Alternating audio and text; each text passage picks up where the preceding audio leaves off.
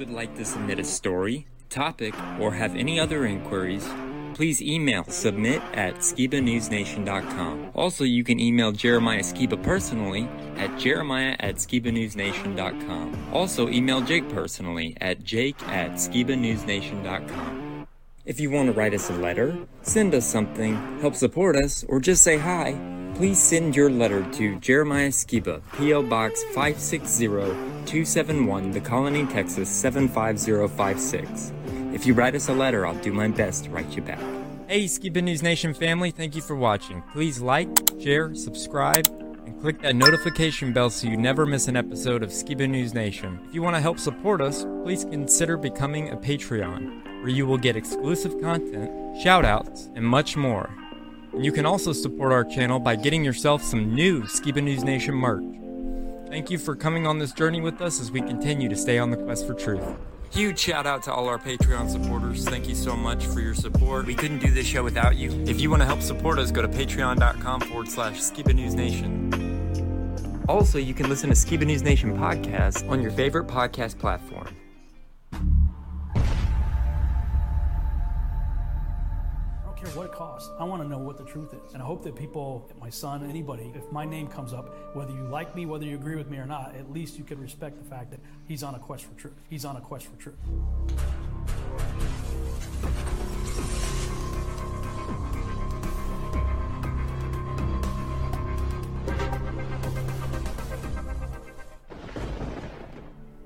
Welcome to Skiba News Nation, bringing you unfiltered views, news, interviews, discussions, and more.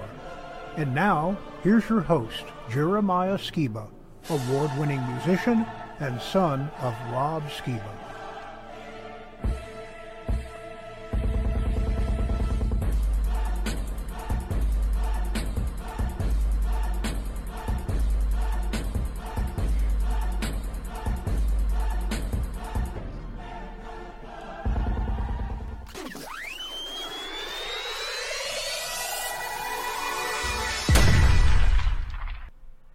Hey Skiba News Nation family, welcome to episode 40 of Skiba News Nation, your weekly source of the latest news, controversial topics, conspiracies, forgotten history, and much more. I'm your host, Jeremiah Skiba, and today we're going to be talking about AI mania is spreading like a virus, George Soros trying to undermine our democracy, attempting to make Trump a political prisoner, confronting Fauci to his face, Russell Brand exposing Pfizer on Bill Maher's show, Nimrod and his burial place.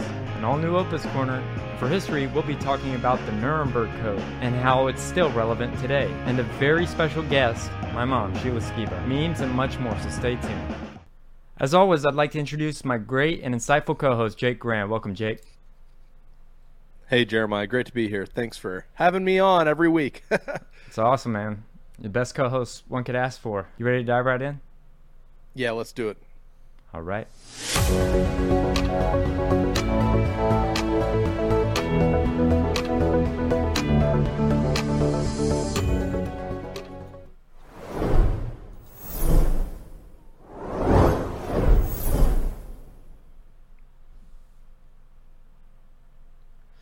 All right, this week's news segment ties in with some of the things that Jeremiah is going to be presenting during his segment later on in the show. So have some really interesting things I wanted to share with you guys.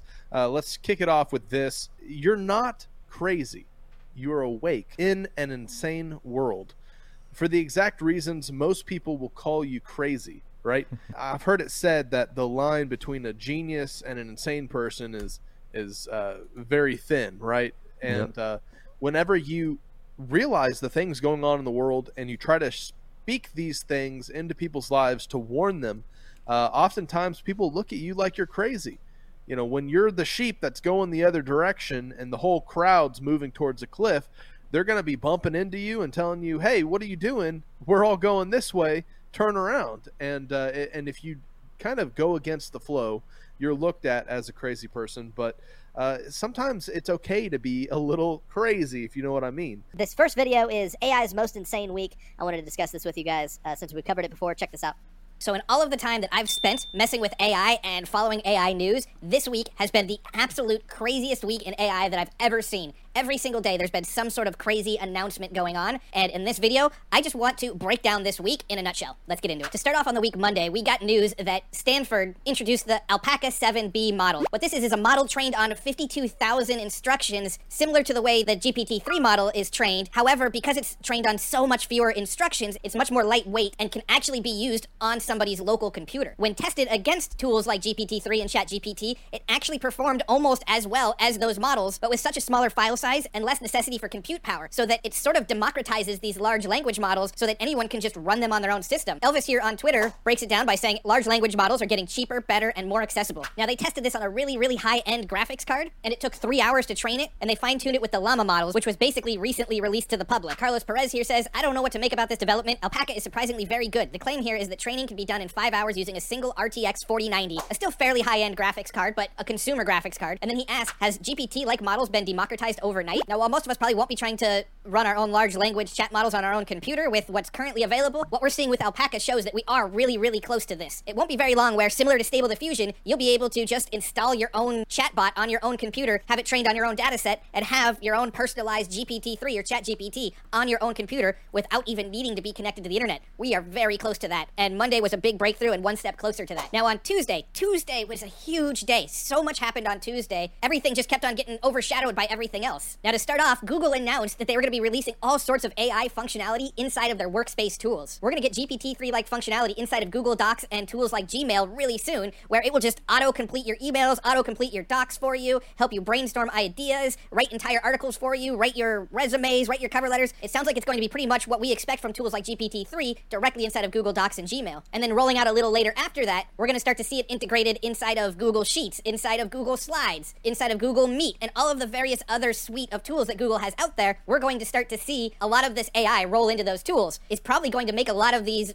recent crop of AI-based companies fairly obsolete, since a lot of these companies are actually building tools that are kind of just going to be features inside of what Google is building now. Also on Tuesday, Google announced the next generation of AI for developers in Google Workspace. They announced that they're releasing the Palm API to select developers so that they can start building on top of the Palm model. Now, I recently did a video where we talked about Palm, and Palm is a multimodal model where it's going to be able to read what's going on in images. It's going to be able to read your text prompts and combine that with images. It sort of does a lot of what people were expecting GPT-4 to do, and now a lot of companies are going to get to build on top of that because of the API that's getting released from it. Also on Tuesday, Anthropic, a company that Google themselves is heavily invested in, introduced Claude, which is their own version of a chatbot. At the moment, it appears that Claude is only available through API, so Claude is being used behind the scenes on a lot of tools like Poe from Quora and like the AI that's built into Notion. And then on Tuesday, the granddaddy of them all, the biggest news of the week, GPT-4 is ready for us to use, and it was in ChatGPT for us to play with that same day. It was a little interesting because ChatGPT didn't even know it was on GPT-4 on day one, but the outputs that everybody was getting when messing with GPT-4 inside of ChatGPT was clearly different and better than what we were getting out of previous versions of ChatGPT. Now, GPT-4 also announced that we're going to be able to have longer context in our messages with them, and that it's also going to use visual inputs and be a multimodal model as well, where it will be able to look at images and use that image for additional context and decipher what's in the image and do all sorts of interesting things with the combination of image and text inputs. This was a huge breakthrough on Tuesday and really set the AI world on fire by the outputs that people were getting out of GPT-4. So much better quality of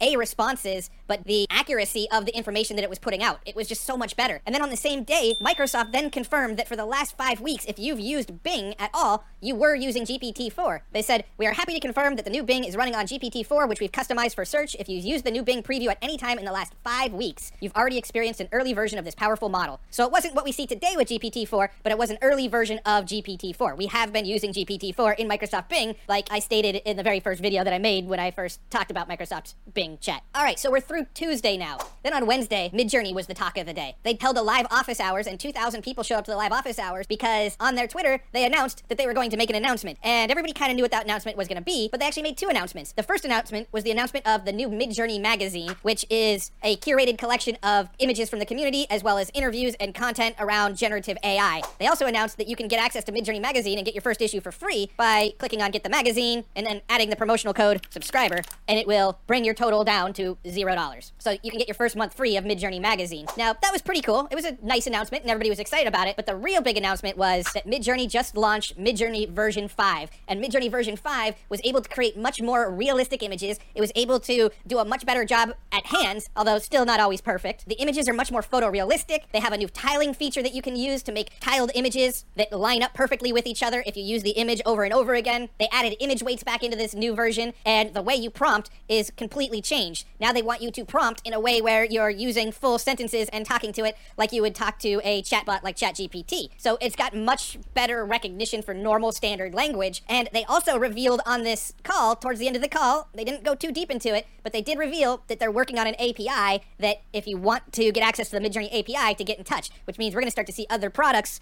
start to pop up, most likely, that use Midjourney for their art generation. It's also very interesting that the way that you prompt changed with Midjourney version 5 to more of a normal sentence structure where you would write like you would talk, but that also fares well for connecting it to things like GPT-4. GPT-4 is going to output more like sentences and less like what we were used to prompting in Midjourney, so this could mean that it will be a lot easier to allow some of these chat tools to generate prompts that Midjourney will easily understand. So that was the big news on Wednesday, was Midjourney version 5 is huge, and it generates some really, really amazing images. And then we jumped to Thursday. And Thursday, Microsoft announced their 365 Copilot. Similar to what I mentioned about what Google was doing with their workspace, Microsoft is basically adding in AI to everything that they do as well. So pretty soon, we're going to get AI inside of Microsoft Word. We're going to get it inside of Excel. We're going to get it inside of PowerPoint, inside of Outlook, inside of Microsoft Teams. And they also introduced their new business chat, and that takes all of your Microsoft tools and uses the data in all of these places to answer chat questions. So essentially, if you've got Microsoft Word and you've got Microsoft Excel and you've got PowerPoint and you have Microsoft Team meetings and it summarized notes for you and you've got Outlook, it basically takes all of the data from all of these places and lets you chat with it, and it will look in all of these places to answer your question. So do I have any meetings on Tuesday? It can look inside of your email and see if there's anything that comes up for Tuesday and answer your question. Remind me what we talked about on that meeting last Thursday. It can look at your meeting notes and pull in data about what was on that meeting. It basically creates a fine-tuned chatbot for you of all of the information that's inside of your Microsoft suite of tools. Also on Thursday, the ChatGPT rival made by Baidu called Ernie was released, and it was off to not the best start. They gave a 1-hour presentation on it, and well, everybody was pretty underwhelmed by it. They didn't show it off live.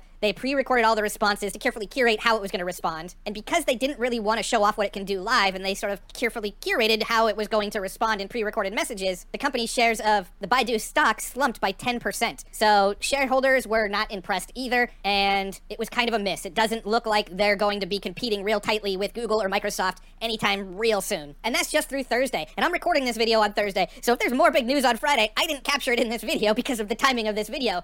Wow, so that guy really had a concise breakdown of how quickly AI is developing, and I wanted to share that video with you guys because it's moving very fast, and before long, all of our interactions with search engines, the images that pop up on Google, you know, all of these things, AI will have its touch on them. It's going spreading to have like a virus. Yeah, it's going to have an impact on every aspect of our online interaction. Even when whenever you work for a company, you're going to be using AI and tools generated by AI.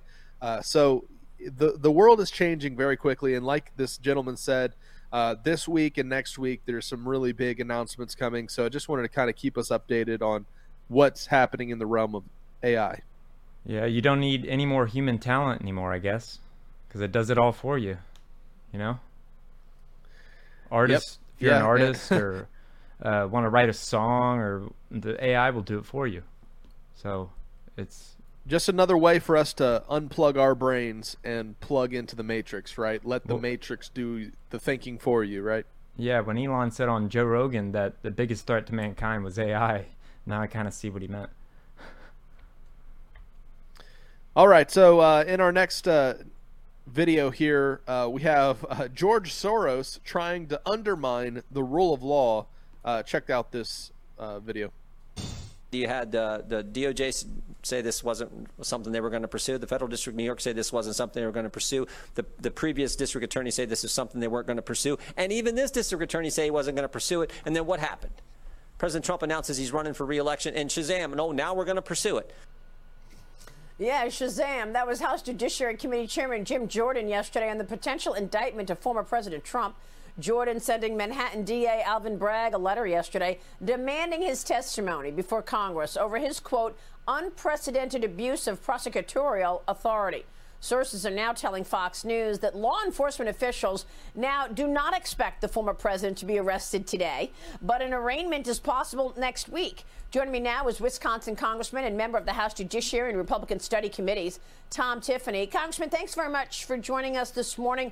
What's going on here? What's going to happen with President Trump? And did they now figure out that a mugshot and putting the former president in handcuffs is going to be his campaign picture? And it's going to help him? What went on here, do you think? Yeah, thanks, Maria. Well, I think the key question here is what the Judiciary Committee, the letter that Chairman Jordan and others have sent to the Manhattan District Attorney, what are you doing here? What is driving this? Are you using federal funds to do this politically motivated prosecution or potential prosecution? Who knows what's going on? What you have is a Soros prosecutor. And I think that's the key element here, as the Florida governor mentioned yesterday. We're seeing that here in the state of Wisconsin, where George Soros is trying to tip the scales on our Wisconsin Supreme Court. This is going on across the country. What is George Soros seeking to have happen here across America? He's using the Manhattan District Attorney, Alvin Bragg, for political purposes. And I don't know for the life of me why the district attorney is even considering something like this. It's a great point. And why does George Soros have all of this power? Because he keeps donating so much money to the Democrats? Oh, that's clearly what is going on. You've seen it across the country in big cities across America. And I just alluded, we have an absolutely critical Wisconsin Supreme Court race that's coming up. George Soros has poured in hundreds of thousands of dollars for the progressive candidate here, and it's meant to undermine the rule of law. I mean, look at the Manhattan District Attorney. He's downgraded, over half of the misdemeanors down to felonies. But the one misdemeanor he's elevating to a felony is in regards to the former president who wants to run for president again. It makes no sense. They have politicized the judiciary. And that's another question I want to know is, or have answered, Maria, is the district attorney from Manhattan, is he coordinating with the Department of Justice? We need answers. That's the letter that Sharon Jordan sent yesterday. Yeah, all of this in the face of completely ignoring potential serious crime of influence peddling. Okay, we now have bank records from Joe Biden and the Biden family accepting money, cash, from communist China. House Oversight Committee Chairman James Comer joined me on Sunday Morning Futures, and he talked about the Biden family's Chinese business deals and what specifically the CCP was paying. Watch this. We think there are as many as 11 more deals. Now, we don't know what those deals are. What the Bidens, in the beginning, the White House denied having any knowledge or the fact that their family was involved in any sort of way, shape, or form with the CCP, but now we have bank records that reveal otherwise. We don't know what the Bidens did in return for this money. The lawyer said that it was seed capital for a business. We haven't been able to find a business, Maria. Right now, it looks like the Biden family just pocketed this money. Congressman, this is unbelievable. First, we have an email from the laptop, Hunter Biden talking to his Chinese partner, saying, "We've done everything you've asked. We haven't seen you do anything for us." Next day, or the next month, rather, they get a $3 million check wired into Rob Walker's account, a Biden family partner. A day later, $1 million of that $3 million is distributed in small increments to Biden family members, Hunter, James, and Hallie Biden. And there's no questions whatsoever from the DOJ about this. We have the bank records. That was only one deal, the $3 million payout. And Comer says there's 11 more deals. Your reaction? So let's go back to the Manhattan District Attorney. Is he trying to change the subject? Are people communicating with him from the upper echelons of the Democrat Party, including George Soros, and saying, hey, hold it. It's time to break out the Donald Trump story once again to change the subject from Joe Biden? Who knows what's going on behind the scenes? But they clearly want to change the subject, don't they, Maria? Yeah, absolutely. Exactly. All right, guys. Let's talk about. So it's just so funny that the president that was impeached twice is now back on the headlines for, you know, possibly he's going to get arrested. Oh, no.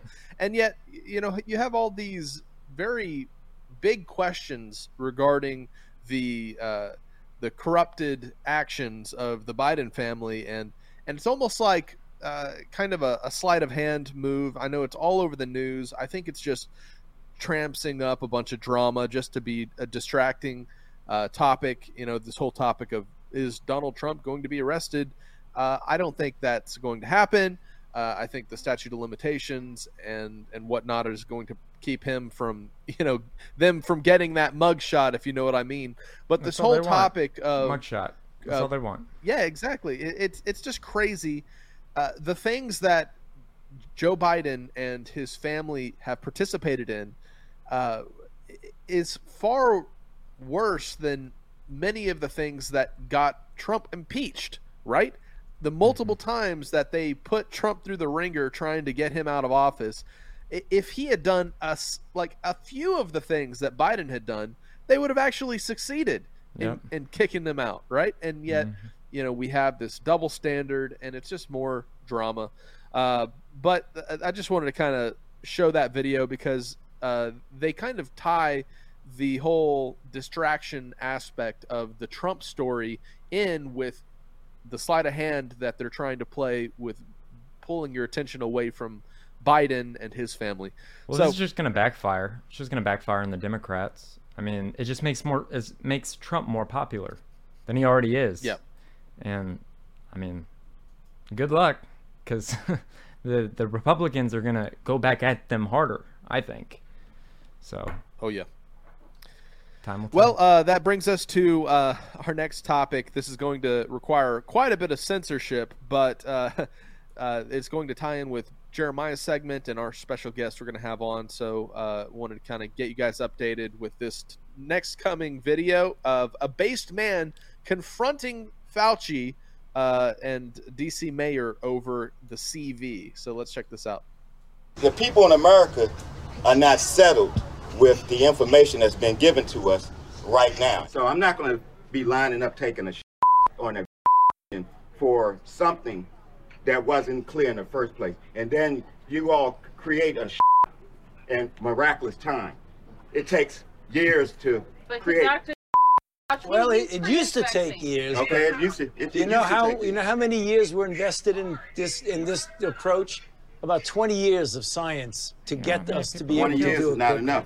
And 9 months is definitely not enough for nobody to be taking no that you all came up with. When you start talking about incentivizing things to give people, there's something else going on with that. Something else going on with that. You're right. Y'all campaign is about fear. It's about inciting fear in people. You all attack people with fear. That's what this pandemic is. It's a fear. It's fear, this pandemic. That's all it is. That guy is telling them how it is. And I know many people, I think, wish they could have voiced some of the things he was voicing straight to the mayor of D.C. and to Fauci himself. And I think it's spreading. I mean, you have more and more mainstream people talking about this topic, the very topic that's gotten us flagged multiple times on YouTube. Yeah. Many people booted off of mainstream platforms and have to go to places like Rumble. So let's check out this next video on this topic. It's the Breaking Point's take on this same video. So there's a clip that has been getting passed around quite a lot online that is quite extraordinary. So we want to play it here. Put actually the second element, guys, up on the screen first. PBS is doing a little documentary of Dr. Fauci. I guess they followed him around for a while as part of their American Masters series. And as part of this documentary, where, again, they were following Fauci for a while with a camera crew, et cetera, and seeing what was happening. This was like in the height of the push.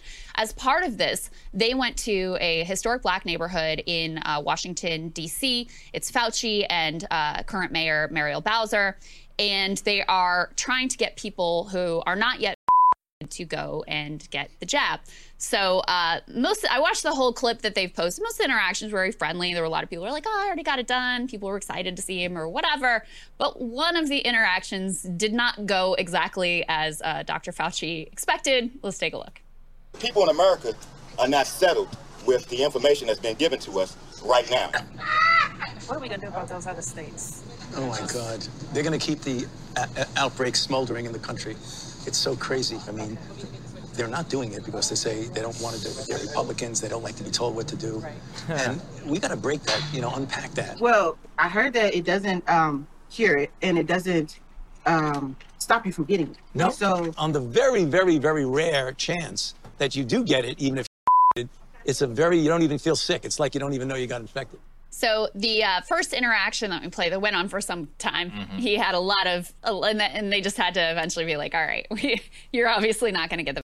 There's actually a lot to unpack here. I mean, first of all, in that last interaction, what Fauci says is really not accurate. No, it's just not accurate. It's literally not true. It's just not true, right? I mean, we all found out that, okay, the was very effective in preventing severe illness, and that is absolutely especially correct. Amongst those who are immunocompromised and especially elderly. So the these two news presenters on Breaking Points, they strike me as kind of half in, half out. They're probably double boosted themselves just based on how she kind of was fondly referring to the V as, you know, really it's been proven, it's fact, it helps you. Well, you know what else has been proven in this fact is the cases of myocarditis that has followed those who've participated, and all of the propaganda and the deadly protocols that coerced and forced people to pretty much have no other choice at their jobs, in the hospital. People that were were treated terribly. This brings up our next video of Russell Brand, who was recently on a Joe Rogan podcast sharing a lot of these things. He's actually, you know, covering a lot of truther topics that you know, it's actually incredible to see somebody with such a large following and the ability to get on these big national TV shows, drop some of these truth bombs. So check out this video of Russell Brand. Out of respect for you and your show, I've brought some facts. The pandemic created at least 40 new big pharma billionaires. Pharmaceutical corporations like Moderna and Pfizer made $1,000 of profit every second from the COVID-19. More than two-thirds of Congress received campaign funding from pharmaceutical companies in the 2020 election. Pfizer chairman Albert Bourla told Time magazine in July 2020 that his company was developing a COVID for the good of humanity, not for money. And of course, Pfizer made $100 billion in profit in 2022. Right. And may I just mention that finally, and this is also a fact, that you, the American public, funded the development of that. The German public funded the BioNTech of. When it came to the profits, they took the profits. When it came to the funding, you paid for the funding. Summing up on Bill Maher's show, right? Dropping all these truth bombs. And we're in such a weird age of mainstream truthers right now. And so we got to be careful that we're not led down a path by somebody just because we've heard them say something true. And I'm always giving these disclaimers when we're listening to guys like Joe Rogan or Russell Brand, but I can't argue against what they're saying. It's amazing that these things were allowed to be said, but unfortunately they're so eccentric that the people that might hear them are like, oh, he's just a new age hippie type guy, and you know he's got all these interesting views, but they ignore the truths that he's actually kind of sharing. And what's interesting, and just recently Elon Musk on Twitter posted this. He said, very important thread. And it's another Twitter thread from Matt Taibbi. And it's really interesting. It's titled The Great COVID-19 Lie Machine, Stanford, the Virality Project, and the Censorship of True Stories. And if you just start going through this, man, there are so many things that are really telling, and it's given more kudos to Elon and what he's done with Twitter, allowing this platform to actually have things like this shared, which we haven't had for several years of censorship and propaganda being forced down our throats and people being kicked off places like YouTube. The release of Fauci's spring 2020 emails has been used to exacerbate distrust in Dr. Fauci. Increased distrust in Fauci expert guidance. You know, it's really interesting. And if you guys have time, I'm not going to go into a lot of detail. Just want you guys to know that this is something you need to check out. Reports of V'd individuals contracting COVID-19 anyway. Natural immunity suggesting COVID-19 leaks from a lab. Even worrisome jokes. All were characterized as potential violations or disinformation events by the Virality Project, a sweeping cross-platform effort to monitor billions of social media accounts by Stanford University. Guys, this is going so deep, and this is the kind of stuff that they don't want being leaked. And this Matt Taibbi guy, he's really been posting a lot of really great stuff. Reading through this, the Virality Project reviewed content on mass scales from Twitter, Google, YouTube, Facebook, Instagram, TikTok, Pinterest. All of these are very, very interesting things. So if you guys have time, go over to Twitter and check out the latest Twitter Files number 19 from Matt Taibbi, and you'll have your mind blown. So that's, we covered 1 and 2. I mean, there are already 19 of them. That's crazy. Yeah, there's a lot. I mean, we could spend a whole afternoon just going through some of the things that are dropping on Twitter, and it's why this topic of speaking out against Big Pharma, speaking out against the agendas of the WHO and the WEF and Fauci and George Soros, and like in that last video, it's becoming more and more mainstream because people are actually starting to be able to share this stuff on places like Twitter, and the word's getting out to change the script in kind of a way. So that's what I wanted to cover for that topic. You know, of course, we're going to have to heavily censor some of those videos, but it's interesting, and I think it'll tie really great into Jeremiah's segment and our special guests we're about to have on.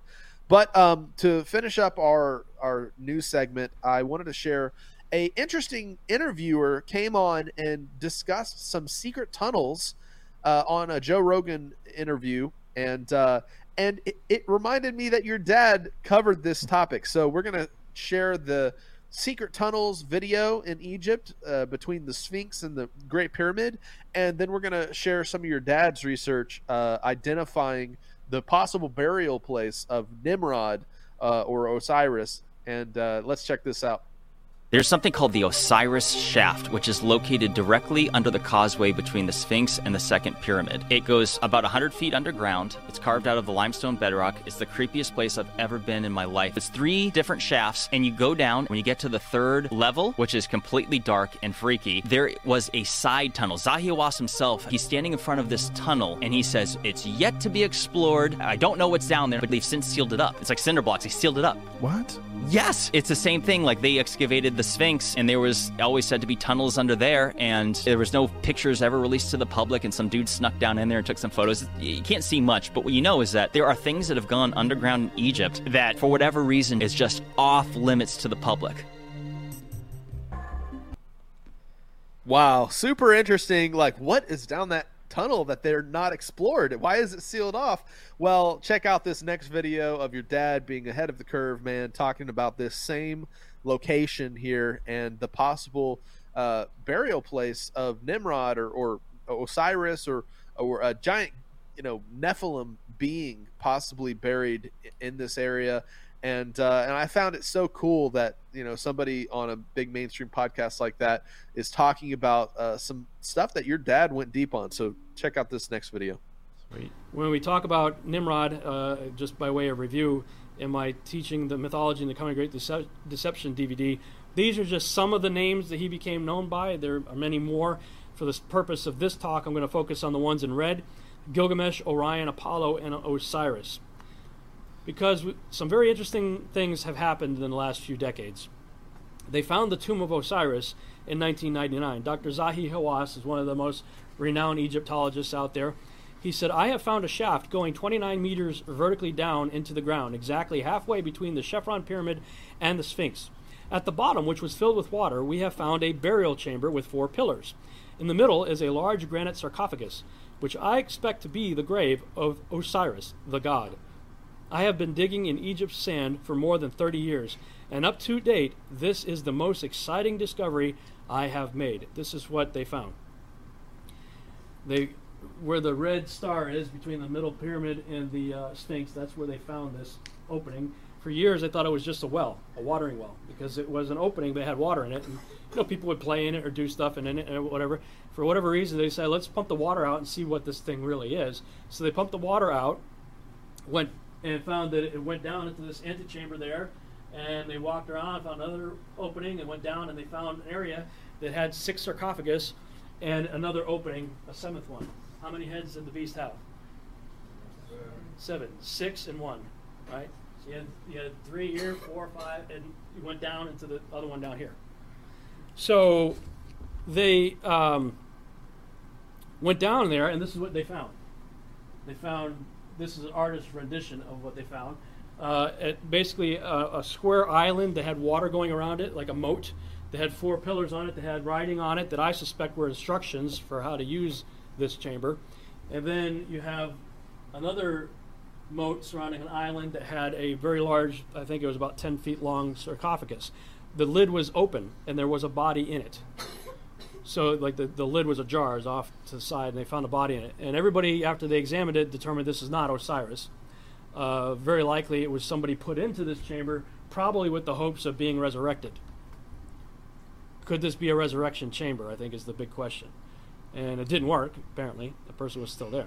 We talk so much about dispelling myths. How about confirming one? What is this? Susie, this is the tomb of Osiris, the god of the underworld. This once extravagant mausoleum, a moat with 4 pillars engraved with hieroglyphics constructed thousands of years ago, was intended to be a shrine for the keeper of the afterlife. So, flash forward a few years later, the tomb of Gilgamesh was found in April of 2003.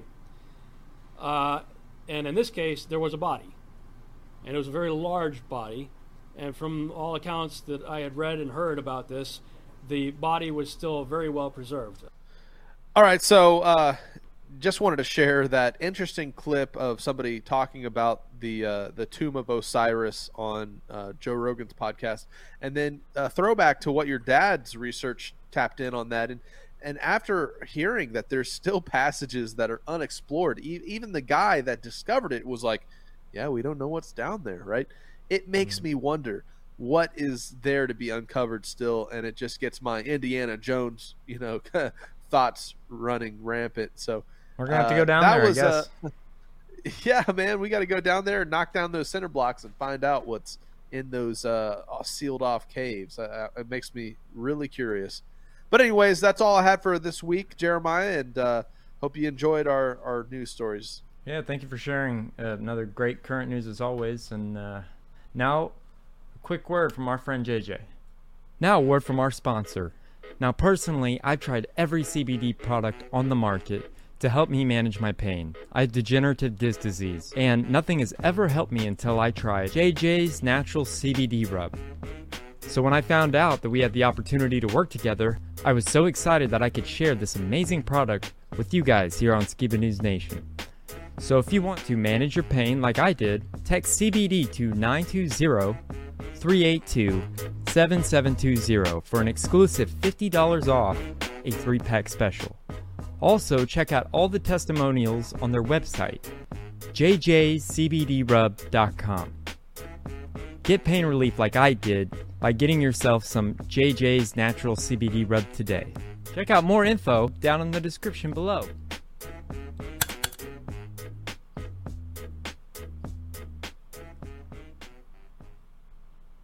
Awesome. Thank you, JJ.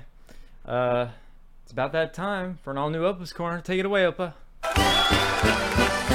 Mein Hut, der hat 3 Ecken. 3 Ecken hat mein Hut. Und hat nicht 3 Ecken, dann ist es nicht mein Hut. Welcome to another OPA's Corner. So, let's get started. Several centuries ago, the Pope decreed that all the Jews had to convert to Catholicism or leave Italy. There was a huge outcry from the Jewish community, so the Pope offered a deal. He'd have a religious debate with the leader of the Jewish community. If the Jews won, they could stay in Italy. If the Pope won, they'd have to convert or leave. The Jewish people met and picked an aged and wise rabbi to represent them in the debate. However, as the rabbi spoke no Italian and the Pope spoke no Yiddish, they agreed that it would be a silent debate. On the chosen day, the Pope and the rabbi sat opposite each other. The Pope raised his hand and showed three fingers. The rabbi looked back and raised one finger. Next, the Pope waved his finger around his head. The rabbi pointed to the ground where he sat. The Pope brought out a communion wafer and a chalice of wine. The rabbi pulled out an apple. With that, the Pope stood up and declared himself beaten and said that the rabbi was too clever. The Jews could stay in Italy. Later, the cardinals met with the Pope and asked him what happened. The Pope said, "First, I held up three fingers to represent the Trinity." He responded by holding up a single finger to remind me there is still only one God common to both our beliefs. Then, I waved my finger around my head to show him that God was all around us. The rabbi responded by pointing to the ground to show that God was also right here with us. I pulled out the wine and the wafer to show that God absolves us all of our sins, and the rabbi pulled out an apple to remind me of the original sin. He bested me at every move, and I could not continue. Meanwhile, the Jewish community gathered to ask the rabbi how he won. "I haven't a clue," said the rabbi. "First, he told me we had 3 days to get out of Italy, so I gave him the finger. Then he tells me the whole country would be cleared of Jews, and I told him that we were staying right here." "And what then?" asked a woman. "Who knows," said the rabbi. "He took out his lunch, so I took out mine." And now for the funnies.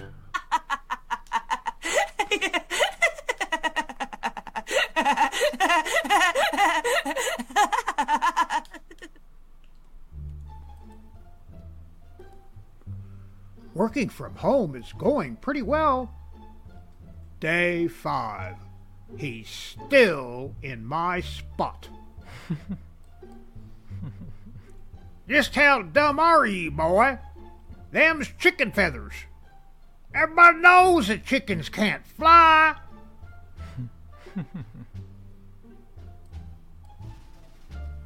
"Grandma!"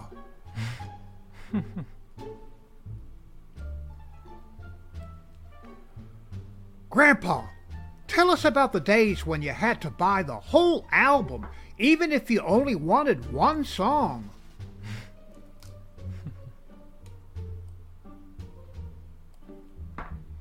"Don't worry, I almost caught the fly."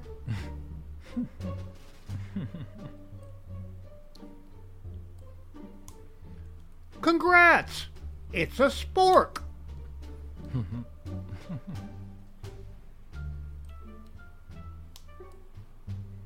Time flies. "Don't kill us. We've come from the future bearing an urgent message."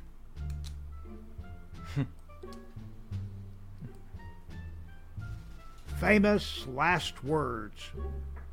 "Bye, hon. I'll be back in a jiff."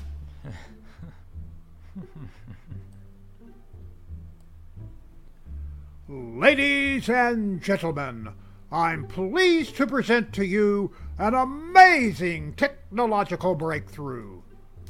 The crush-proof shell. Ooh.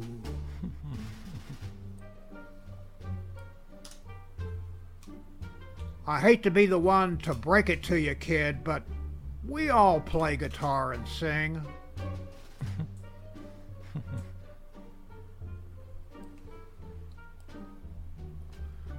Read it yourself. It says, dozen eggs, bread, milk, chocolate chip cookies.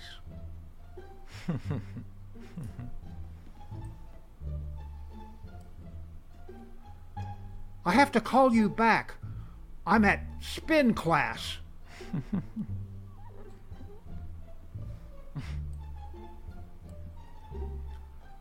March Madness.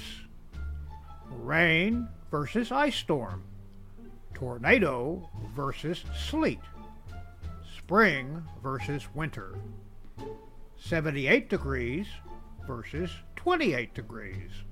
Snow versus sunshine. Raining frogs, locuses. It's this week's forecast.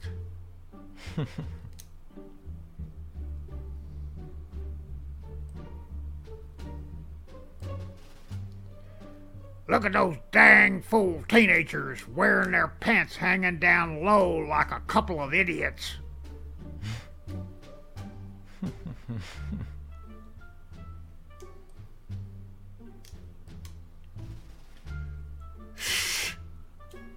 There it is, Simpson. The Komodo dragon in its natural habitat.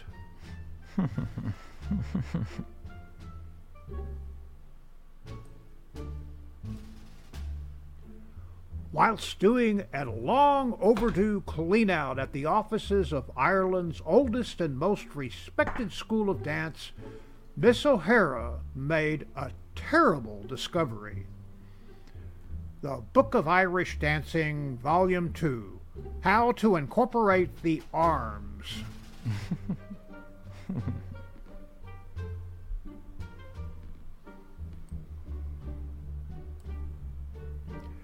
So, until next week, adios, amoebas!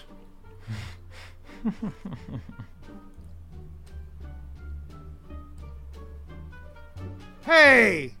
I hide my head in that sand! Oh, the cat doesn't care. Wait, what? This rug is made to go around what?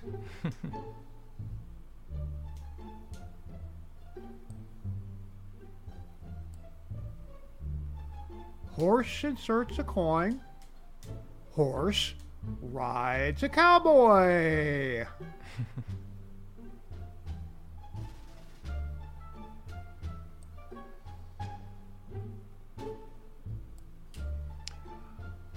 I've been reading the news all morning, and now I'm stuck in puffy mode. I hate when that happens.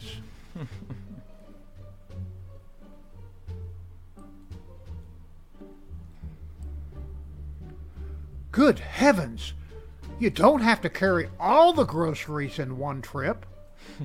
Yes, you do.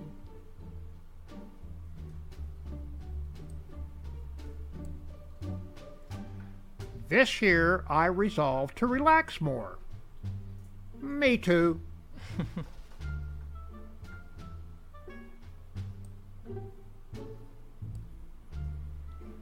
Let's see.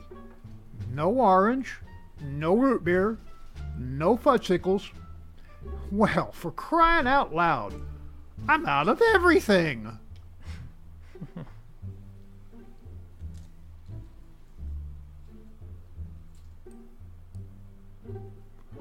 Amazing! The mummified remains of a prehistoric cave painter, still clutching his brush. Seems he made an enemy, though.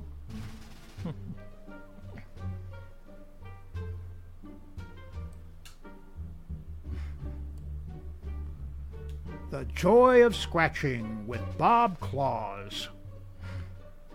That looks nice. Now, let's add a few happy little holes. Some happy little holes. Contrary to the old wives' tale, a dog's mouth isn't always cleaner than a human's. Get your own newspaper and take me for a walk before I on the carpet.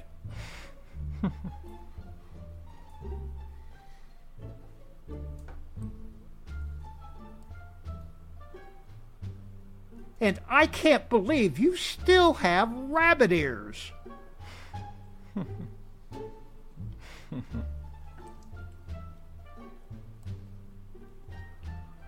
Just great. He was our only suspect.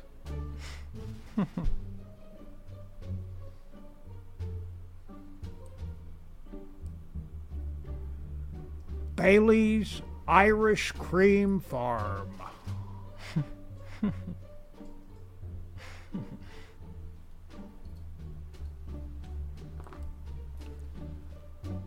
You're flat, idiot.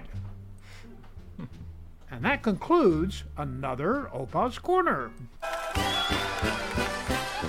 Hut, der hat drei Ecken hat mein Hut. Und hat nicht drei Ecken, dann ist es nicht mein Hut. OPA's Corner is now available on my own YouTube channel. Like, share, and subscribe. Wow, but that was a great OPA's Corner as always. Now, before we get into history, I want to introduce our very special guest, my mom, my best friend, Sheila Skiba. Welcome, Mom. Hi, Jeremiah. Thank you for that. Hi, Jake. I wanted you to be here for today's history. Well, 40 is a very significant number, and I think it's very timely that now is the time to let this out, so thank you. Rob was hospitalized for 40 days, and this is the 40th episode of Skiba News Nation, which I find serendipitous. And Rob always really believed in paying attention to those to the serendipity of life, because it was often the Holy Spirit speaking to us.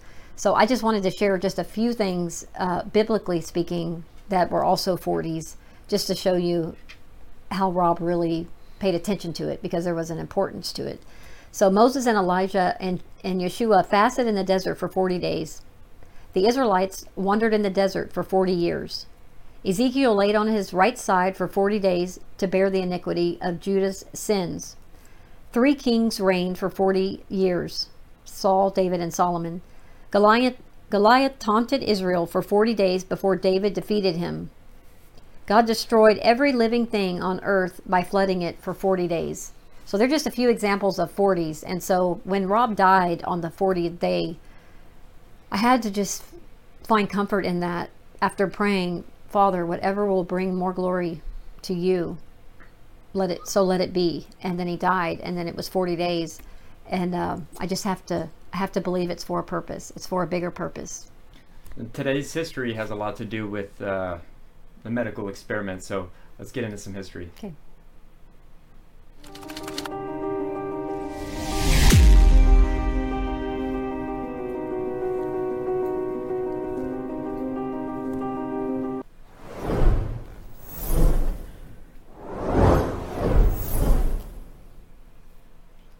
For today's history, we're going to be talking about the Nuremberg Code and how it came to be and how it's relevant today. I don't know if you know a lot about the Nuremberg Code, do you, Jake? Just that it came out of World War II time frame, and there were the Nuremberg Trials. So I don't actually know the code off the top of my head, but I'm really interested to learn more. Awesome. So I'm going to show this first video, which shows kind of why the Nuremberg Code came to be. So here's the Nuremberg Trials. Service of the German Air Force. It includes the 3 defendants who are not doctors, and the defendant Rostock, who is an immediate subordinate of Karl Brandt, and the defendant Bloma, a medical official of the Nazi Party, and the defendant Pokorny, whom we have grouped under the SS for reasons which will appear later. I will deal first with the military side of the case. Hitler, as Supreme Commander-in-Chief of the German Armed Forces, exercised his authority through his staff called the Supreme Command of the Armed Forces, better known by its German initials OKW, or Oberkommando der Wehrmacht.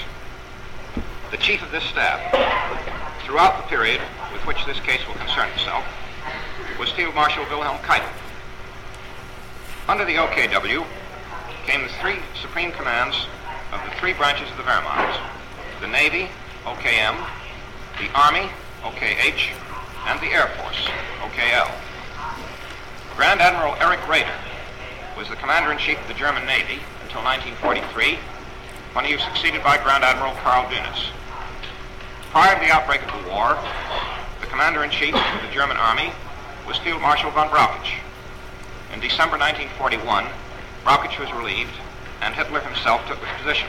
Hermann Göring was the Commander-in-Chief of the German Air Force with the rank of Reichsmarshal until the very last month of the war. Home medical service. For purposes of this case, during most of the war, the defendant Hahnloser was Chief of the Medical Service of the German Army. In 1944, he was succeeded in this capacity by Dr. Walter. The Chief of the Medical Service of the German Air Force through 1943 was Dr. Erich Hipke. From January 1944 until the end of the war, it was the defendant Schroeder. Subordinate to the defendant Schroeder are seven other defendants. The prosecution's case relating to those crimes to have been committed in the name of medical or scientific research.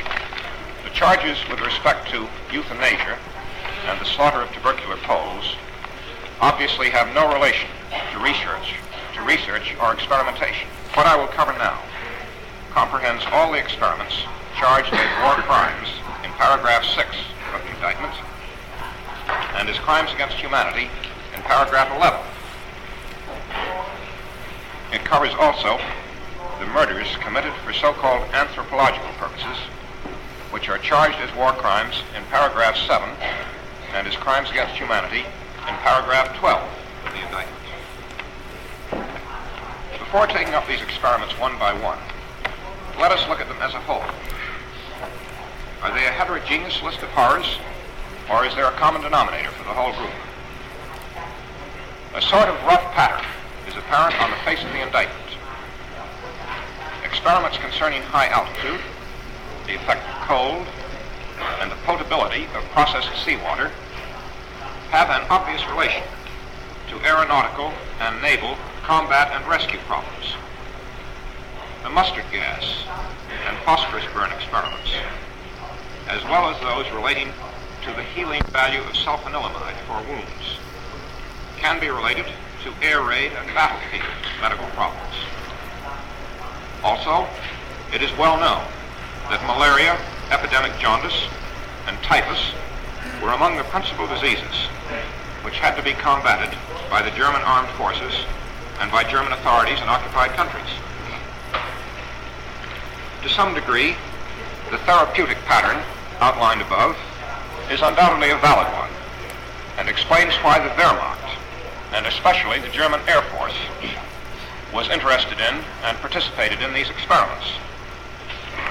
Fanatically bent upon conquest and utterly ruthless as to the means or instruments to be used in achieving victory, and callous to the sufferings of people whom they regarded as inferior, the German militarists were willing to gather whatever scientific fruit these experiments might yield.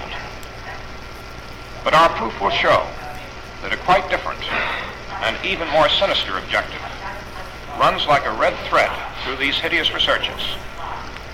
We will show that in some instances, the true object of these experiments was not how to rescue or cure, but how to destroy and kill. The sterilization experiments were, it is clear, purely destructive in their purpose. And the prisoners of Buchenwald, who were shot with poisoned bullets, were not guinea pigs to test an antidote for the poison. Their murderers really wanted to know how quickly the poison would kill. This destructive objective is not superficially as apparent in the other experiments, but we will show that it was often there. Mankind has not heretofore felt the need of a word to denominate the science of how most rapidly to kill prisoners and subjugated peoples in large numbers. This case and these defendants have created this gruesome question for the lexicographer. For the moment, we will christen this macabre science thanatology, the science of producing death. The thanatological knowledge derived in part from these experiments supplied the techniques for genocide, a policy of the Third Reich exemplified in the euthanasia program and in the widespread slaughter of Jews, Gypsies, Poles, and Russians. This policy of mass extermination could not have been so effectively carried out without the active participation of German medical scientists. The experiments known as high altitude or low pressure experiments were carried out at the Dachau concentration camp in 1942. According to the proof, the original proposal that such experiments be carried out on human beings originated in the spring of 1941 with a Dr. Sigmund Rascher. The Nuremberg Trials were a series of international prosecutions that decided the fates of Nazi war criminals. Prosecuting Nazi leaders there brought a symbolic closure to the Third Reich. The trials were administered by the four principal nations of the Allied powers: the United States, Great Britain, the Soviet Union, and France. However, each of these countries had their own laws and legal system, and had to settle on a common framework of justice. So in August of 1945, they all sat down and hammered out the London Charter of the International Military Tribunal. With the London Charter, the Allies agreed that the defendants would stand trial and be allowed to have their own defense attorneys. Instead of a single judge, there would be a tribunal, four judges, one from each Allied country. The London Charter also defined the three major charges each criminal would face: crimes against peace, like planning and starting a war crimes, such as killing POWs, and crimes against humanity, in other words, killing civilians, as the Nazis did during the Holocaust. Between 1945 and 1946, this period was known as the Trial of the Major War Criminals. Established important legal precedents for future international trials, including those for Japanese war criminals, and for trials decades later in Rwanda and the former Yugoslavia. The Nuremberg Trials officially entered the crimes of the Third Reich into the historical record. That was a little bit of background on the Nuremberg Trial. And because of all the horrendous things that the Nazis did, Nazi Germany, the Nuremberg Code came into be, which is kind of what the first man was saying, like all the crimes against humanity and the mainly the doctors, and how, you know, they just mass exterminated people, they euthanized people, they tortured them. So they came up with this rule set in the second clip. And this kind of explains what the Nuremberg Code is.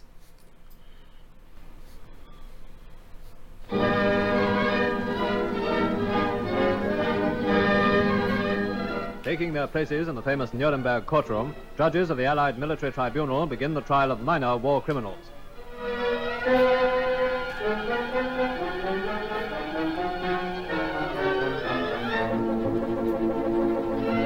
In the dock, once occupied by their leaders, are 23 Nazi doctors accused of many crimes in hospitals, concentration camps, and research centers. Number one defendant is Karl Brandt, formerly Hitler's personal physician and a general in the Waffen-SS.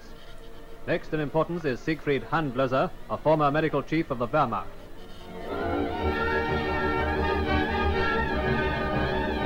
Hertha Oberhauser, the only woman defendant, was a physician in the notorious camp at Ravensbrück. All the accused pleaded not guilty, but time and evidence alone will decide their future. The Nuremberg Code was created in 1947 in Nuremberg, Germany, following the trial of a group of Nazi doctors accused of conducting inhumane and often deadly experiments on prisoners of concentration camps without their consent. At the conclusion of what's also referred to as the doctor's trial, 16 people were found guilty. The Nuremberg Code was developed in response to the horrors of this experimentation, with the aim of protecting human subjects in medical research. The Code, and particularly its emphasis on informed consent, has had a profound impact on international human rights law and medical ethics. The Nuremberg Code consists of 10 principles. Voluntary consent is essential. So that's number one. The results of any experiment must be for the greater good of society, Human experiments should be based on previous animal experimentation.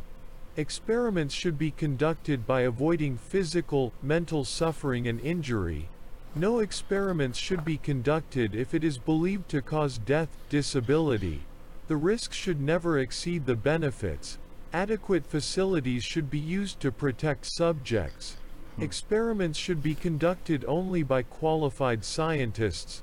Subjects should be able to end their participation at any time.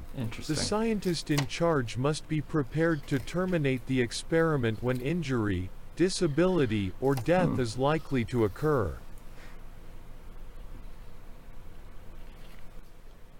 The Nuremberg Code is the most important document in the history of the ethics of medical research. The code was formulated 70 years ago, in August 1947, in Nuremberg, Germany, by American judges sitting in judgment of Nazi doctors accused of conducting murderous and torturous human experiments in the concentration camps, the so-called doctor's trial. It served as a blueprint for today's principles that ensure the rights of subjects in medical research. So just remember all these. The 10 principles of the code are. We're going to go over it again. First, the voluntary consent of the human subject is absolutely essential. This means that the person involved should have legal capacity to give consent, should be situated as to be able to exercise free power of choice, without the intervention of any element of force, fraud, deceit, duress, overreaching, or other ulterior form of constraint or coercion, and should have sufficient knowledge and comprehension of the elements of the subject matter involved as to enable him to make an understanding and enlightened decision. This latter element requires that before the acceptance of an affirmative decision by the experimental subject, there should be made known to him the nature, duration, and purpose of the experiment, the method and means by which it is to be conducted, all inconveniences and hazards reasonably to be expected, and the effects upon his health or person which may possibly come from his participation in the experiment. The duty and responsibility for ascertaining the quality of the consent rests upon each individual who initiates, directs, or engages in the experiment. It is a personal duty and responsibility which may not be delegated to another with impunity. Second, the experiment should be such as to yield fruitful results for the good of society, unprocurable by other methods or means of study, and not random and unnecessary in nature. Third, the experiment should be so designed and based on the results of animal experimentation and a knowledge of the natural history of the disease or other problem under study, that the anticipated results will justify the performance of the experiment. Fourth, the experiment should be conducted as to avoid all unnecessary physical and mental suffering and injury. Fifth, no experiment should be conducted where there is an a priori reason to believe that death or disabling injury will occur, except in those experiments where the experimental physicians also serve as subjects. Sixth, the degree of risk to be taken should never exceed that determined by the humanitarian importance of the problem to be solved by the experiment. Seventh, proper preparation should be made and adequate facilities provided to protect the experimental subject against even remote possibilities of injury, disability, or death. Eighth, the experiment should be conducted only by scientifically qualified persons. The highest degree of skill and care should be required through all stages of the experiment of those who conduct or engage in the experiment. Ninth, during the course of the experiment, the human subject should be at liberty to bring the experiment to an end, if he has reached the physical or mental state, where continuation of the experiment seems to him to be impossible. And finally, 10th, during the course of the experiment, The scientist in charge must be prepared to terminate the experiment at any stage, if he has probable cause to believe, in the exercise of the good faith, superior skill, and careful judgment required of him, that a continuation of the experiment is likely to result in injury, disability, or death to the experimental subject.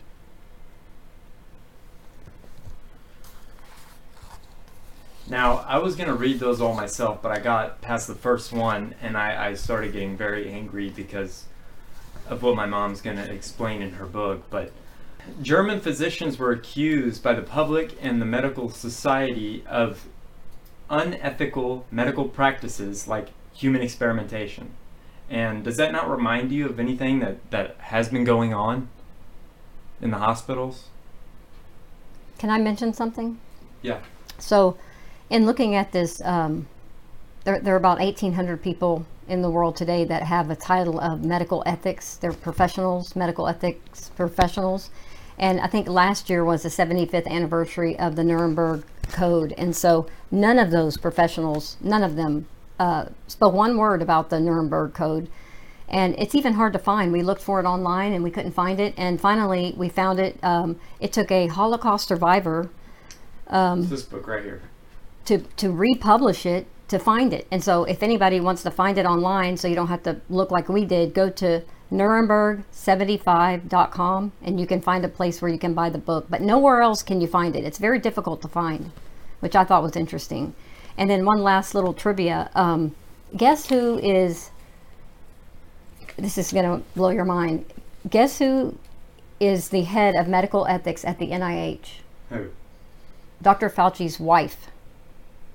And so when all this thing, when everything went down, and I don't know if we can say all this, but she told people that didn't want to get the jab that they were to be treated different. Like she created a lot of hatred for those people.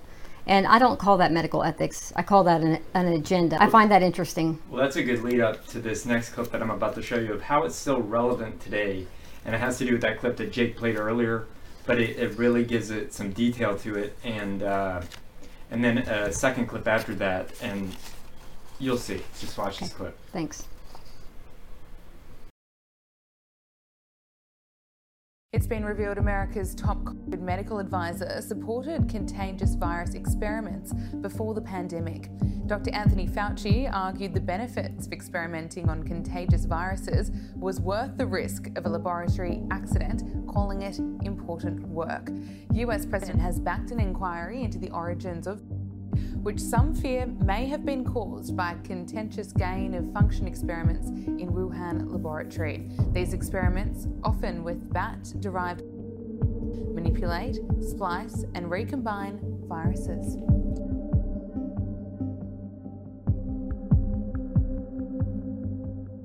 They just kept saying he's on the road to recovery. But everybody has questioned, why did he die? It was the healthiest person. Oh, two women tonight suing the Inland Empire hospitals that their husbands were treated at when both men died. Both their wives say it wasn't the virus that killed them, it was the treatment. The men were given remdesivir, but their families say they didn't know about the side effects. KCALON's Lauren Posen spoke to both widows about what they believe went wrong. Both of the women I spoke with have very similar stories. They say not only were the families not aware of the side effects of this drug, they say their husbands didn't even know they were getting it. I'm a widow, you know, and I'm 52, and my kids don't have their dad anymore. Christina Briones says her 50-year-old husband's death just doesn't add up. She says Rodney caught August 1st of last year. 10 days later, she took him to Kaiser Permanente, where she says he was sent home with oxygen in a Z-Pack. 2 days later, his symptoms got worse. His breathing went down to the 70s. So then the ambulance came at midnight, and that was the last time he was here, August 12th, and he died September 12th, a month later. Briona says her husband was healthy and low risk for dying from.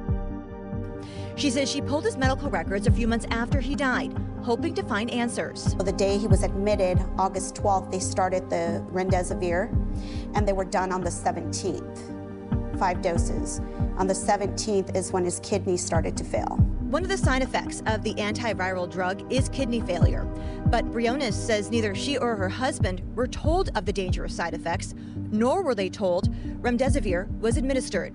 something she says they never would have consented to. They just kept saying he's on the road to recovery. Widow Evangeline Ortega says a similar scene played out for her 65-year-old husband, Armando.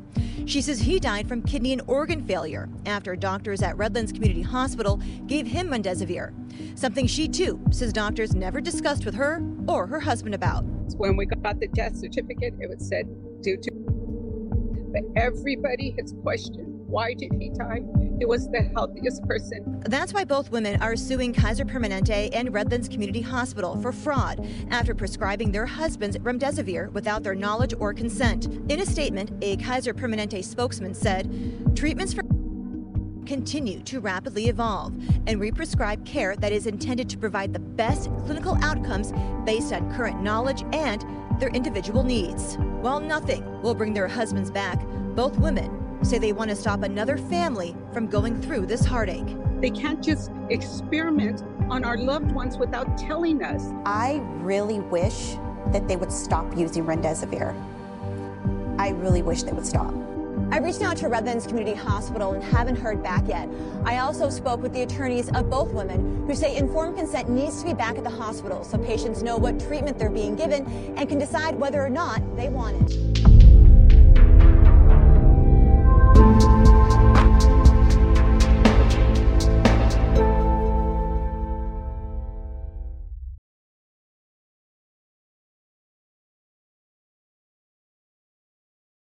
But about that clip, why do these rules not apply to these doctors?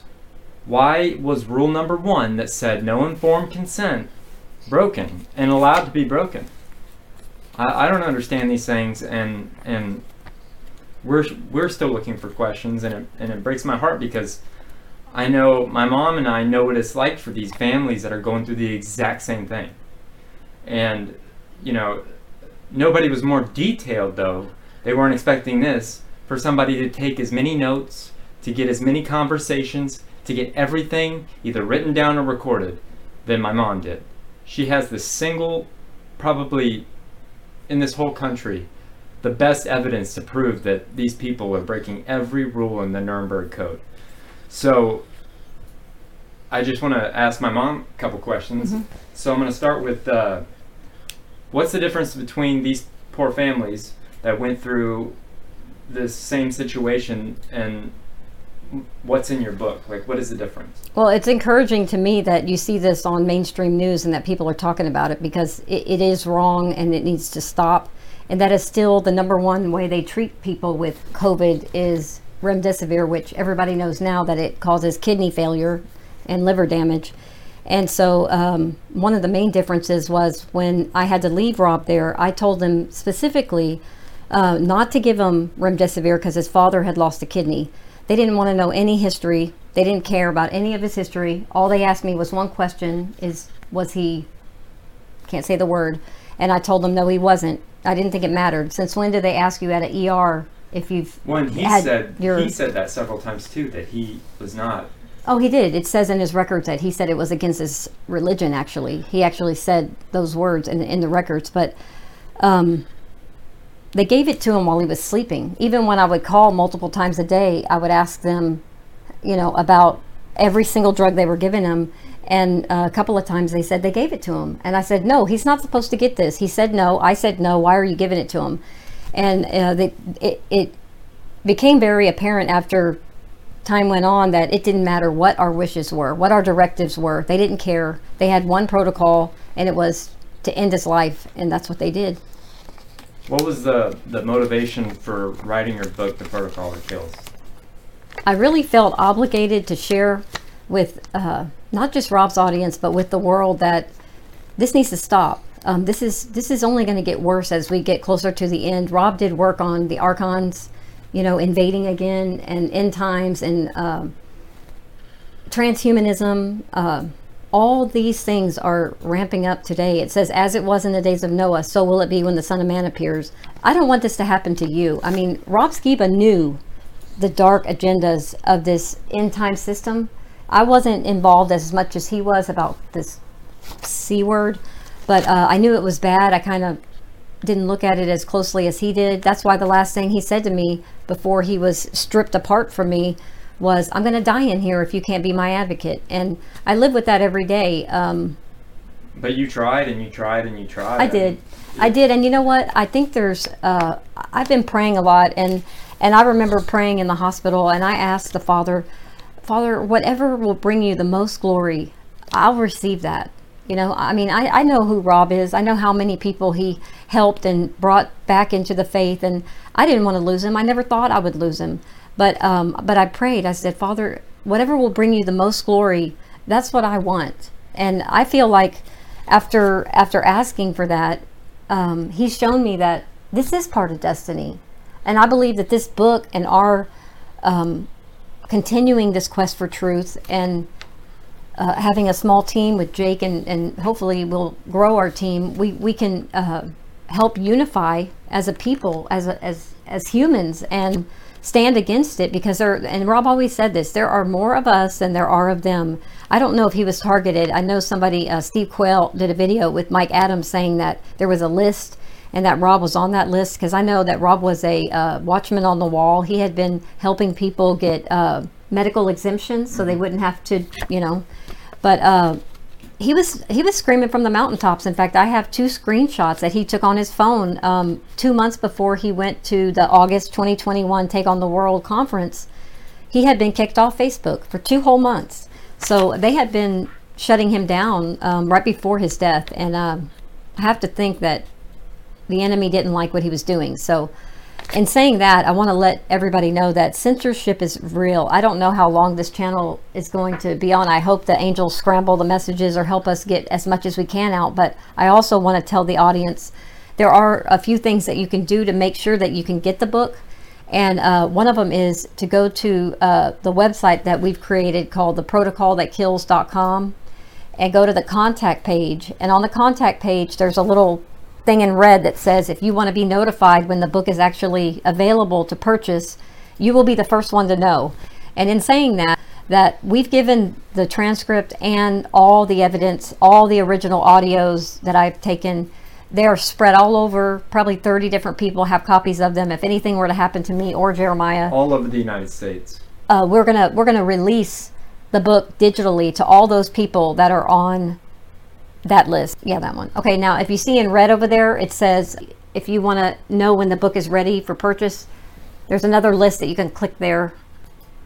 There it is. Okay, so that's where you click, and this is the list. So, like I said, yeah, I believe will protect us, but just in case anything were to happen, or if the YouTube channel gets taken down, put your name on this list and make sure that you are notified as soon as the book is out. And if anything were to happen, we have somebody to push a button to have all those people on the list get a digital version that they can share with everybody, because we're hoping it can spread far and wide.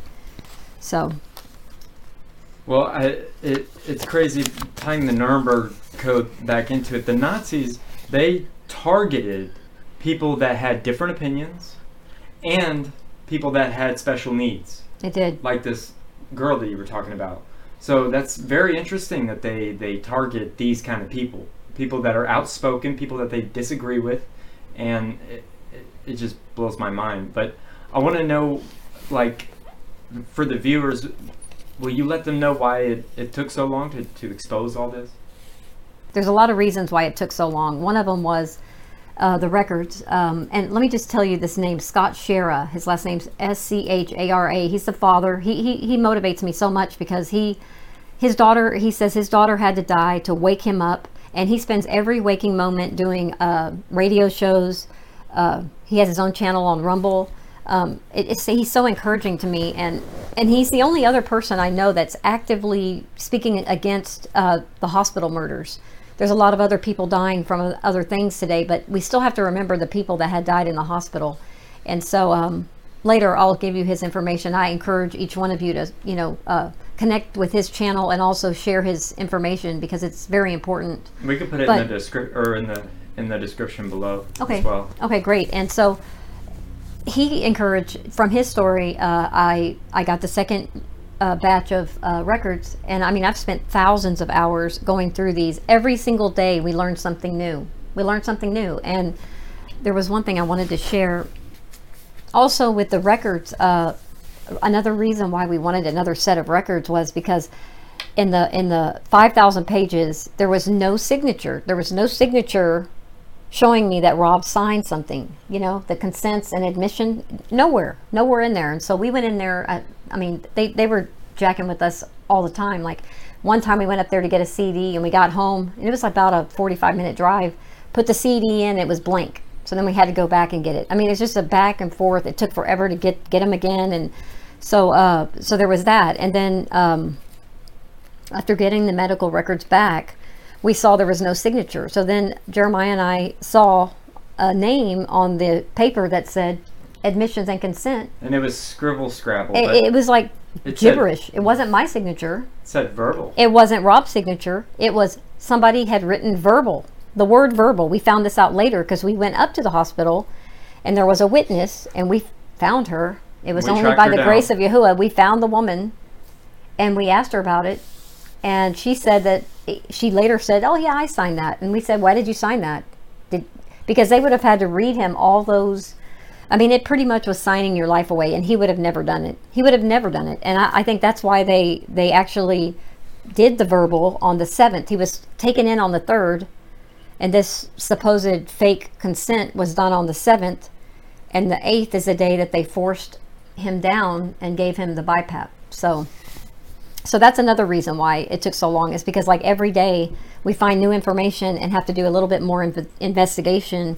And so that's kind of, we just have to believe that it's going to be what the Father wants it to be. And as we continue, we're toward the end now, but it took so long because every day we're finding new things, and we knew that it was on purpose, that we needed to keep seeking to make sure that it was complete and that we had all the details that we needed to have in the book. So... Well, my last question is, what would you have done different? You know, deep down, I often play the shoulda, woulda, coulda, and I think if I had known to get a supplemental oxygen, I would have done that. And that's all he needed. That's all he was lacking, was supplemental oxygen. We had the hydroxychloroquine. We had the ivermectin. That's probably going to get bleeped, but we had everything. We had all the telemedicine doctor stuff except for the oxygen. And so I go back and forth with, if I had only known, because I have a couple friends, actually the co-authors. Her husband got sick, I think even worse than Rob, in February of 2022. And they saw what they had done to Rob and they decided to tough it out. And they had supplemental oxygen. And guess what? He's alive today. He's perfectly fine. And she had to feed him like a bird. That's another thing they did to Rob, is they starved him. He was treated like a incarcerated prisoner. Yep. He was badgered. He was isolated. He was like a modern day concentration camp. Even in the records, it shows that they were trying to get him to make a decision to get on the vent like at midnight. I mean, who does that? I mean, he couldn't rest. Nobody was helping him eat. And there's also a good doctor and a bad doctor. The good one was saying everything was fine. He was getting better. He was getting stronger. But there was one that screamed at me and said, "If your husband doesn't get on a vent, he's going to die. Do you want your husband to die?" And my sister and mother were with me when I had this call. And I said, "No, I don't want my husband to die, but he doesn't need to be put on a ventilator," because his numbers, his oxygen saturation was like 98. And so... since that one phone call, that's what led me to start recording every single phone call that I had with any of the doctors, because I thought Rob was going to live, and I was going to let him hear how terrible they were. Everybody. How awful they were, because, you know, he would want to expose this darkness as well. So I hope that answers your question. Yeah. Jake, do you have any questions? Yeah, I think it's so important that people understand, why this book is significant. I mean, documenting what was done to Rob is shedding a light on what has been done all across the world. Yeah. So, I mean, there's 3 layers to this. You have the control on the very top end of the WHO and the you know, the Illuminati type, like, let's control the world through this fear tactic pandemic, right? And then below that, you have the big pharma kind of influence pushing their V, you know, pushing their medical experiment on everybody because of these fear tactics. And then below that, you have the medical system that you guys had to tragically go through, this terrible experience that many people had to go through, where people were locked out, people weren't able to see their loved ones, they were badgered, and inside the medical system, you know, people have to get through all these layers of deception, and then in the hospitals, they're putting people on protocols that are killing them, and then intentionally. To find out that intentionally, it's terrible. It's so terrible what was done to you guys and done to Rob. And I just want to thank you for all of your time and effort put into compiling these notes and to prove, look, this was done to many people, more than just Rob. This was the standard treatment protocol, and Rob stood up against it. He didn't want to participate. He fought back, and they were so determined to force him on those protocols, even though now looking back in hindsight, you know, it's becoming more and more mainstream that remdesivir and the things that were being done in these hospitals, it was detrimental to people's health. And just the fact that he, you know, went out and said, yep, I'm not. He said it was against his religion. He literally said in the record, it was against his spiritual beliefs, that mRNA. He was very vocal, and he was strong enough to tell them. I mean, I think he went down punching, to tell you the truth. I really do. And he was probably making the doctors angry. So yeah, my one question would be, do you believe that they were extra harsh on him? I know they were. Didn't want him to leave that hospital because he was such a forerunner, you know, warning people about, you know, the mark of the beast tied to the topic years ago, and knowing that he's a vocal anti-V person, anti-Big Pharma, do you think they targeted him because he would have made a good headline of, oh, this anti-V, he got the worst of it? I think he was targeted. I mean, he was fine when he came home from that conference, and then he just all of a sudden started coughing. I don't know if there was an aerosol or what happened. Regardless of how it happened, I do think he was targeted, and I do think it was to quiet him. But I also feel there's destiny. There's destiny behind this. And like I said, when I prayed, Father, whatever will bring you the most glory, I receive it. And I have to have faith. I have to have faith that he is still in control, and that he still has a plan, and that this book is part of that plan. And I'll be giving more details about our walk through this whole thing. Some really amazing other details that I am really excited to share on a more spiritual side. But I think it was destiny. And I think even before we married, even before he was born, the Father knew he was going to die this way. And I believe it was to shed light and expose this darkness in such a huge way to hopefully turn the ship around. I mean, he said that in his last virtual house church. He said, I think we can have more time if we just start doing the right things and joining together. I mean, Rob said in his last recorded interview with The Greatest Reset, he said, you either hate me or like me, but I want to be known for a man who's on a quest for truth. And, you know, and he was, he never strayed from what the Father showed him in the Word. He stood on that. And I believe that this book is he died. He didn't die in vain. But this book it was his final quest for truth. Now he's with the man who is truth.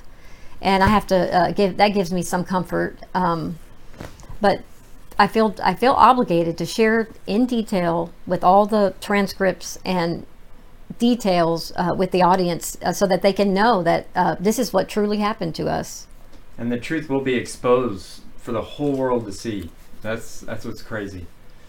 He used his life to show the whole world how dark this system is. And I'm hoping it'll save lives. I think it will. You know, I thought our local hospital was safe. I mean, I didn't know our local hospital had turned into a concentration camp. I didn't know that. My dad had been in there a couple of years before, got a pacemaker, and they saved his life. I don't know when that switch was flipped. I know that the same script was being used across the United States, where doctors were saying, do you want to die? And then they would kind of threaten you into getting on a ventilator. I didn't know that until later. I didn't know it was like a prison. I didn't know they were going to literally strip us apart, and a guard was going to escort me out. I didn't know that. If I had known that, I certainly wouldn't have gone. But there's still medical rescues today. So I don't know how many people know this, but don't go to the hospital if you want to live. Because most of them are, if you do get out, you're going to have to be rescued out, because they only have one protocol, and it's a protocol to kill you. Wow. And you know, just a last comment on the Nuremberg trials and what's happening in today's world is a lot of those people with the Nuremberg experiments, the Nazis, it was done against their will, mm-hmm. in terms of they were like prisoners of war. But in today's world, we're living in a free will society. And a lot of these things that are being done to us, the way they're getting away with it legally is it's a free choice. They are coercing people to participate in these experiments, and they want you to make that choice, because then it's on your head if you participate. And that's what was so evil about what was done to Rob, is it was like a concentration camp experiment, because he had the free will choice, and he told them he didn't want to participate. 17 and they times. Did it to him anyways. It's in his record, yeah. 17 times. He even had a wristband that said DNI, do not intubate. I'm going to find out someday who cut that off his arm. And I believe one thing that also I'm so proud of him as a strong soldier and man, that he never signed. He never, when they torture people, they starve them, which they did to Rob. They torture them. They, badger them. They get them to do whatever they have to do to get them to sign. Well, Rob never signed. He never signed. He never gave up. He never gave in. He stood his ground until they had to either jab him to get him out, or injured him with the BiPAP. I don't know, but he never ever gave in. And I it makes me sad to know the details because I couldn't help him. But I rest knowing that he is with Yeshua and all his favorite people in Scripture, Paul, and the most misunderstood person in the Scripture, in my opinion, Enoch, Elijah, all those people. I mean, Abraham was another one.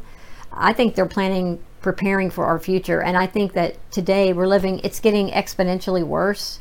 With the transhumanism and the nanotechnology, I mean, I'm learning stuff last night that I didn't know, that it's like it's ramping up so fast. I'll probably see Rob sooner than later, but I really want to help educate other people so that this doesn't have to happen to you. Yeah, and people need to recognize that the were targeted in hospitals because it pushed their narrative. That's 100% true, and I can tell you, almost all the people that I've talked to that lost a loved one, they were so that's true. I mean, I would like to see at some point, I think when the trials happen, and I'm believing and praying that they do sometime, we need to know how many people in that hospital were put on a ventilator and died that were not, because I was told by a local pharmacist that nobody was put on a ventilator if they were. I have a big problem with that. I have a really big problem with that. Their argument would be that, it's worse if you're that's why the people who were were dying and were put on ventilators. But what we have to recognize is that's what they want you to believe, not the fact that they didn't need the ventilators, not the fact that they were disparaging against, those who had the and who didn't. But they wanted it to look like people who were getting COVID so bad that they needed all these protocols. And the truth is, the protocols were unneeded in the first place. And the protocols are the very things that put people in the grave. And that's the tragedy of this whole thing. They had to have the numbers so high of the deaths. So they used those people like me, who was ignorant of it being a concentration camp, or I call it a kill shelter, because they only had one thing in mind. From the moment he was rolled in there, they wanted to put him on a vent, which he didn't need, because his oxygen saturation was at 98. All this is detailed in the book. We had a medical expert actually write 9 causes of death. That's very detailed. So can you give me a synopsis about your book? Sure. So it's a true story and an urgent warning. It's the most exhaustive expose ever written on a government incentivized protocol that kills. The beauty of the way that we wrote this book is it's in 7 voices. So it's in my voice as I'm living through the nightmare. And then a year later, after studying the records for thousands of hours, we have a fictitious legal counsel who ties in a lot of laws and facts, and it's almost over 430 pages, so it's a pretty hefty book. Let me just read. I'll read the back real quick. I first want to say too, though, this is on my website, but I want to honor those doctors that really did try to help people. And I want to read this. If you are a medical professional or have friends or family who are, please know that I am aware that there are many kind and compassionate doctors and nurses who have refused to support the protocol that kills, even when doing so cost them their jobs. I salute you. I thank you. And they are still being attacked today. And I hope this book sheds light too on the misjustice with those doctors as well. I've watched every Senate hearing and they are still being attacked and also censored to that effect. But anyway, so I'll just read this. I never imagined I would be writing the tragic and true account of my husband's suffering and death at the hands of a group of medical professionals, a wholly callous and insensitive group that blindly adhered to a government incentivized protocol that kills. During my ordeal, it was as if I was a chess piece on a larger-than-life chessboard, and my husband, Rob, was the king on the opposing side wanted to take down. My mother, sister, and close friends were the pawns on my side of the board. The opposing team comprised doctors, nurses, respiratory therapists, social workers, and hospital administrators. Unfortunately, our opposition had the upper hand, and they had far more pieces on the board and were seasoned masters of the game, which they admitted that they had played numerous times. They even broke the rules when it served their interest to do so. Regrettably, the same game of cunning strategy is being played out in hospitals across the United States and world, where treacherous and devious masters of the game are defeating inexperienced patients and their unwary families. During the 40 days that my husband was held captive by a team hell-bent on enforcing the protocol, I shed many tears. Even though I insisted that he not be given dangerous drugs and therapies, they forced their will on him. After the unnecessary and tragic death of my husband on October 13, 2021, my suffering and outrage grew as I spent months working with a team of close friends, family, and medical experts who aided me in conducting a detailed analysis of the over 5,100 pages of the hospital records. In addition, my team and I analyzed hours of conversations that I had recorded with the doctors, nurses, and staff during my husband's 40-day hospitalization, and that is allowed by Texas Penal Code Section 16.02. It's in the book if you want to know the rest of it. Sadly, conducting a thorough investigation and authoring this book required reviving the trauma that I lived through. Numerous disturbing facts uncovered during our investigation verified that my husband did not die of natural causes, but due to the doctor's insistence that they follow their mandated and inhumane protocol that kills. My husband did not die of COVID. Speaking of the protocol from a nurse's point of view, Nicole Saratek, a registered critical care flight nurse who founded America Frontline Doctors to advocate for patients mistreated by hospitals' COVID protocols, said during a Senate hearing on January 24, 2022, this is what she said. Following orders has led to the sheer number of deaths that have occurred in these hospitals. I didn't see a single patient die of COVID. I've seen a substantial number of patients die of negligence and medical malfeasance. My story is raw. It's a first-hand account of how protocol-focused doctors and nurses are violating the rights of patients and their families, and how incentivized drugs and therapies are leading to needless deaths. I decided to share my story for 2 reasons. First, I wish to inform the public that the United States medical establishment has devised and has been following a strict, unwavering, and lethal protocol that prioritizes hospital profits over patients' rights, health, and well-being. Second, since being forewarned is to be forearmed, I hope to provide valuable insights that will protect you and your loved ones from falling victim to the protocol that kills. That way, If you are confronted with tough decisions and a formidable opponent, as my husband and I were, you can declare checkmate and emerge victorious. I want to thank all those that have helped us. And in saying that, if any of you have skills like marketing, public relations, there's so many different pieces of this puzzle that we need to join our team, please send me a message. I created a Proton mail that's just for this purpose, and it's sheila.skiba@proton.me, and we can put that in the notes too. But I want to end this on Jeremiah's book, which also surprised me that he wanted to write it, and it blessed me that he did, because it helped me remember all the good times that we had. Rob and I were married 14 years, and we met at a ministry. In fact, he said the only reason he wanted to marry me was because he overheard me praying during one of our monthly chapels that we had. And he said, that woman knows how to pray. I'm going to check her out. So he did. And he said also in some of his writings that if anything ever happened to him, he would want me in his corner to pray. So I want to encourage all of you to continue your prayer as we continue to see the day approaching. Don't forsake the assembling of yourself with believers, because we know the end. And I think that's why it's getting worse and it's scary, because they know their time is short. And so let me just finish with this. Okay.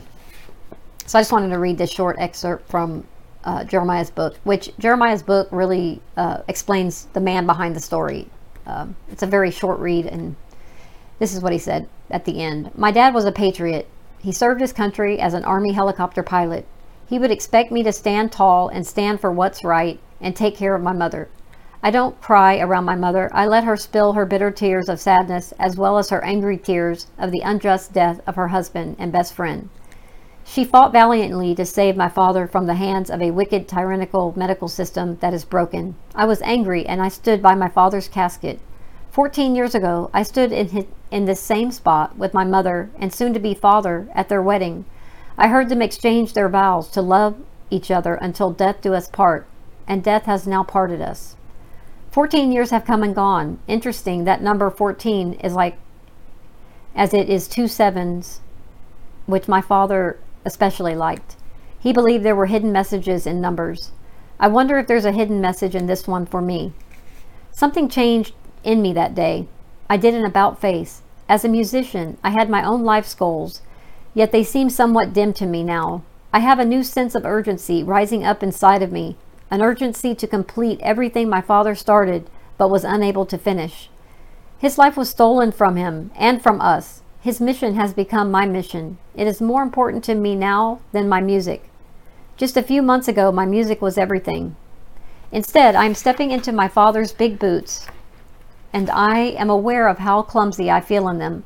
I can never be him or do life like him, and he wouldn't want me to. He would say, do your best, Jeremiah. Be yourself. Reach your generation. One day I was going through some of his papers, and I found a few words that he had jotted down. They said, every choice is a voice that shouts into your future, who and what you are destined to be. Leave a legacy of faith and godliness. Every deed is a seed. So I will take these words and do my best as Jeremiah Skiba, Rob's son. I will uphold my father's name and continue the Skiba legacy. I now hold the torch my father once ran so valiant with. I will now run with his torch in my hand and become the man my father had hoped I would be. Rob saw things in me that I didn't. He pointed out my strengths and made me aware of them. He believed in me even when I failed. He said I was a success, and now I am on a quest to prove him right. He first inspired me the day we met, when he asked me if I wanted to race on top of that building in Dallas on that sunny afternoon. My dad ran a good race. I remembered the Apostle Paul said something like, I have fought the good fight. I have finished the race. I have kept the faith. Henceforth there is laid up for me a crown of righteousness. I whispered one last time beside that wooden box, Dad, you ran a good race and won. All of heaven is applauding you, and so do I. In my heart, I saluted my father and walked away. My race continues. I want to make it to the finish line. I swear I will run the race and not grow weary. I am determined to see all of my father's projects come to completion and beyond. I'm beginning to see that there's never an end to the quest for truth. My father inspired me to search for truth. I didn't realize it until now that I was destined to run in his footsteps. I say run and not walk because he ran fast all day and often into the night hours in search for truth. So here I am running full speed ahead, and I will keep running on this path to find truth wherever it leads me.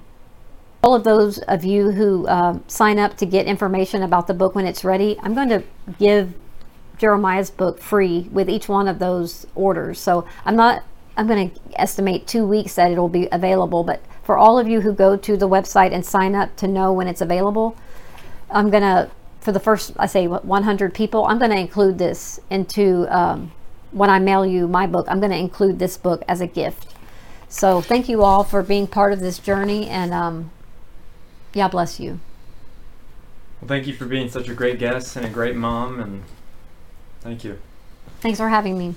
Thank you, Jake, for another great current news, as always. OPA, thank you for another great OPA's Corner. I hope you guys enjoyed the history, and thank you guys for being here every week and for coming on this journey with us as we continue to stay on the quest for truth.